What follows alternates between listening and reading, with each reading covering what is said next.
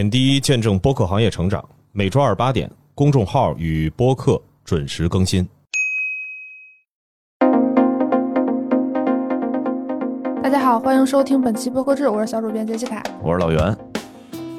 首先呢，平台动向，喜马拉雅上线多人录音功能，可以生成多人的合并音轨，也可以生成每个人独立的音轨，还能自动对齐每个人发声的时间点，直接点开电脑端的云剪辑即可剪辑。功能呢没有录制时间的限制，最多支持八人同时在线对谈录制。在喜马拉雅创作中心多人录音即可免费使用该功能。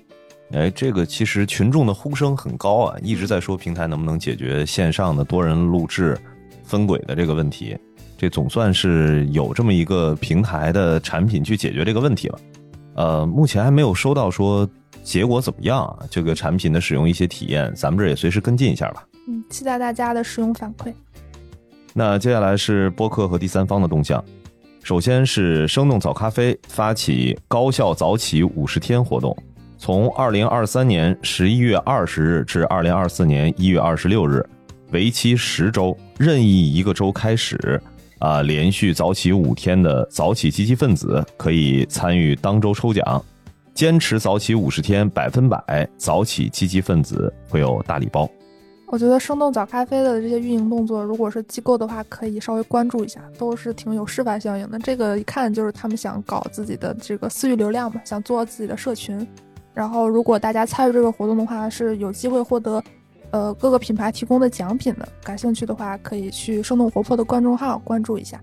哎，另外我补充一下啊，我觉得这个也是给其他的一些播客做运营的时候提供一个小的思路。之前的运营很多都是考虑听众的一些，比如说对什么类型感兴趣啊，或者怎么样。那其实他这个生动早咖啡呢，很明确，他知道听众的收听场景是什么样的。对，早。然后围绕着这个场景去做了这么一个活动，这个可能是一个，在我看起来的话，在之前的呃所有播客相关的一些面向听众的一些运营活动，其实算是比较精确的。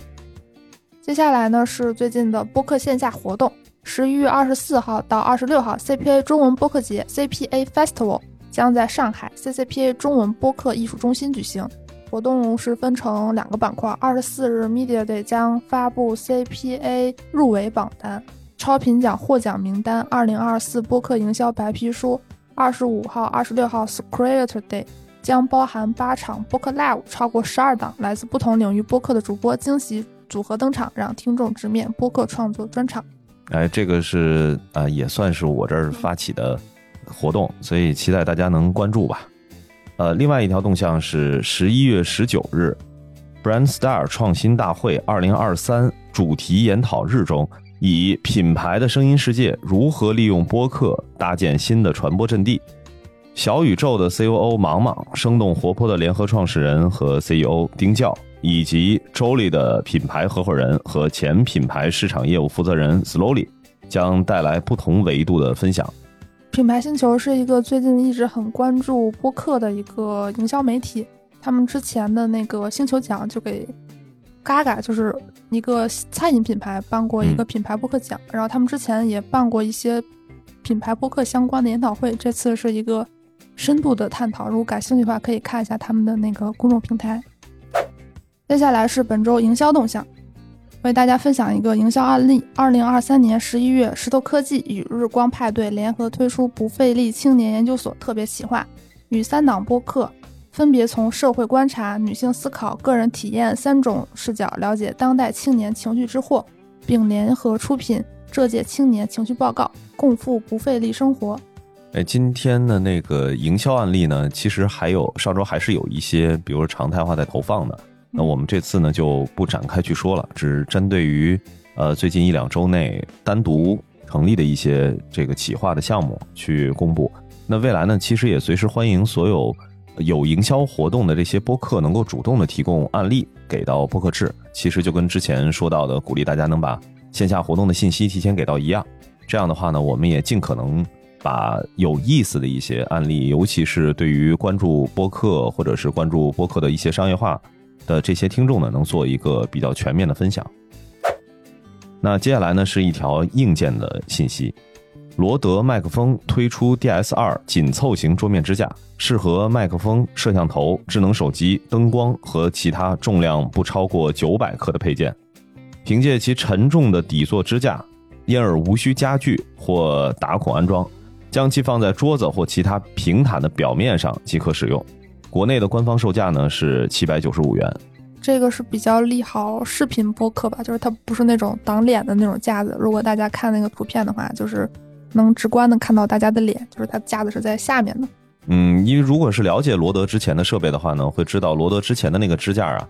呃，说实话，那个支架呢，如果不考虑视频的话，用起来是比较方便的。包括现在我跟杰西卡我们在录制的时候用的也是这一套，但是它的问题就是。怎么这都会把这个脸给挡一部分，特别的这个影响。如果是视频拍摄的时候去选取角度，那这次这个桌面支架呢，因为我也是第一批的试用的人员，呃，这个支架稍微有一点点可能跟之前相比起来会不太方便的地儿是它不太方便移动，哦，就是话筒的麦克风的这个角度啊，没有办法说我们在。桌子上或者是在沙发还是椅子上，能够灵活的凑近自己的嘴，这就只能人去找麦了。接下来是本周的海外动向，继续还是老朋友 Spotify，他们最近总是发报告啊，现在又发了一个二零二三播客粉丝研究报告，显示呢，这这个报很长，我选了一些我觉得比较有意思的。首先是我们最近很关注的这个领域视频播客，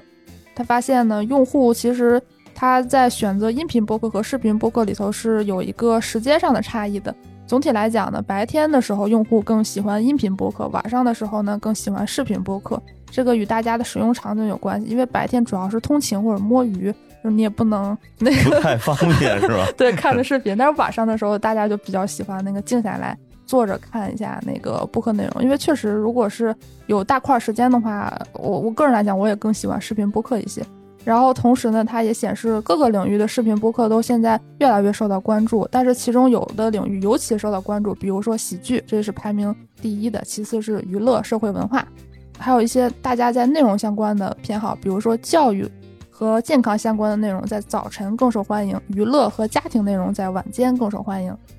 哎，下一条，据 Pod News 报道，YouTube Music 在安卓和网页端正在上线 RSS 功能。